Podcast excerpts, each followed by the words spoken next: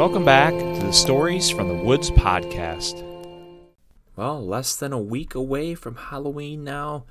For those of you that celebrate, not really sure how it's going to go down this year with the coronavirus and everything out there. I'm not sure if everybody's going to go out trick or treating, if some people aren't going to put candy out. It's going to be different, just like everything in this year has been different. But just like everything that's been different this year, there's always been something that you can find as a positive or an opportunity to do something different than you would have done before. We are going to do Halloween at our house this year. Um, our kids don't go trick or treating anymore, but we will have candy for the kids. We're just going to set it up a little differently. We're going to have kind of a table set out where they can grab their own candy. But I'm planning on being out and kind of watching and seeing the kids because I love seeing the costumes. But I hope at least you get some candy this year, even if you don't go out. And this episode today is about a new type of candy. Listen and see if that'd be the type of candy you'd be interested in. Happy Halloween, everyone. The Crystal Ball Candy Experience. Inside Dynamics Candy Factory, Dr. Wilhelm Franks worked on his latest candy creation. They were small balls of sugar and flavor. He was working to perfect them. He was specifically trying to create the color and flavor combinations, although he was bored of the same old way flavors matched color. Why did green often aligned with green apple or lime? He knew why. But all that ever created was the fact that certain colors didn't get eaten, or they were traded because they were disliked. But most of them were eaten in combination with other flavors, so what did it really matter anyway? He first thought he might just randomly match flavors with colors. For example, red could be grape one time, cherry another, and lemon yet another. His lab techs did not think that would satisfy the customers, kids mostly, because their minds would be disappointed when the red was not cherry or strawberry. It might make them dislike grape or lemon instead of just being surprised.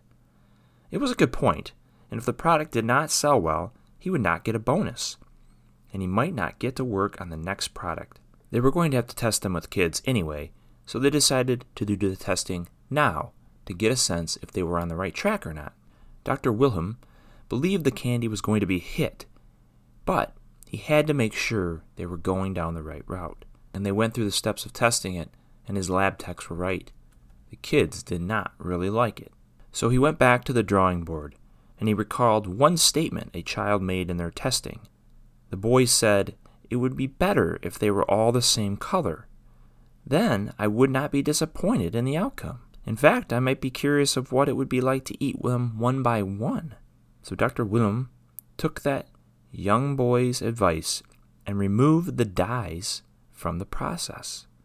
This made it simpler to make because all the candy balls did not need that dye step, and it no longer mattered how many of each color would go into the box you might get a half a box of cherry, and you would not know until you ate them all.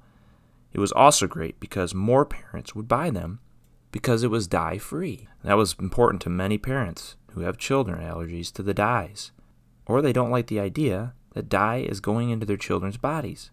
As a result, every ball was clear in color. The doctor and his lab techs took this new version of the candy to another set of children at first, the children were asking what flavor they were, and that was because it was absent of color. But once they were told there were different flavors in the box, the kids were intrigued to try them, to see what flavor they were. Their taste buds no longer had a bias because their brain was unsure what flavor to expect. The kids started playing a game with them.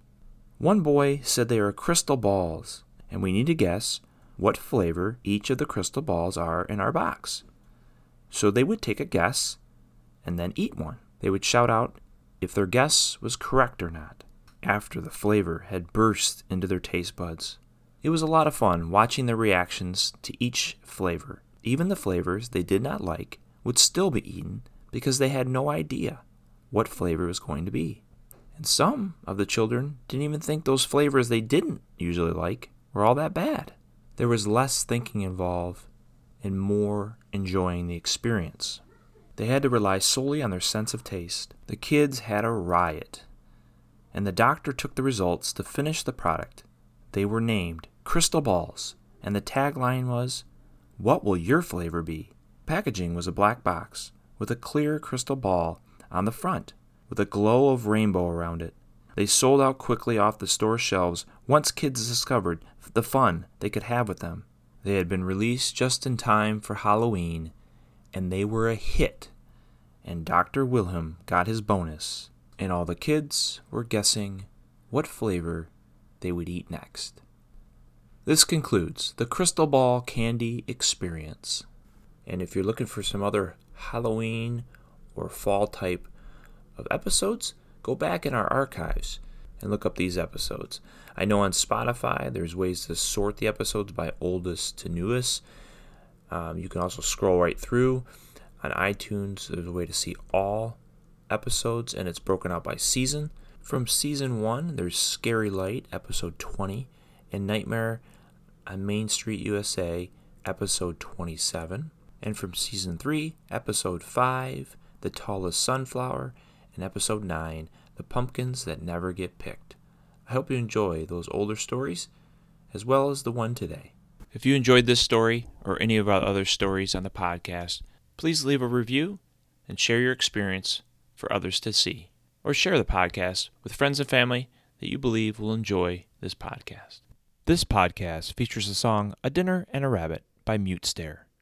Available under Creative Commons Attribution Non Commercial License. We hope you enjoyed this episode from the Stories from the Woods podcast, and as always, continue to listen to our next episode.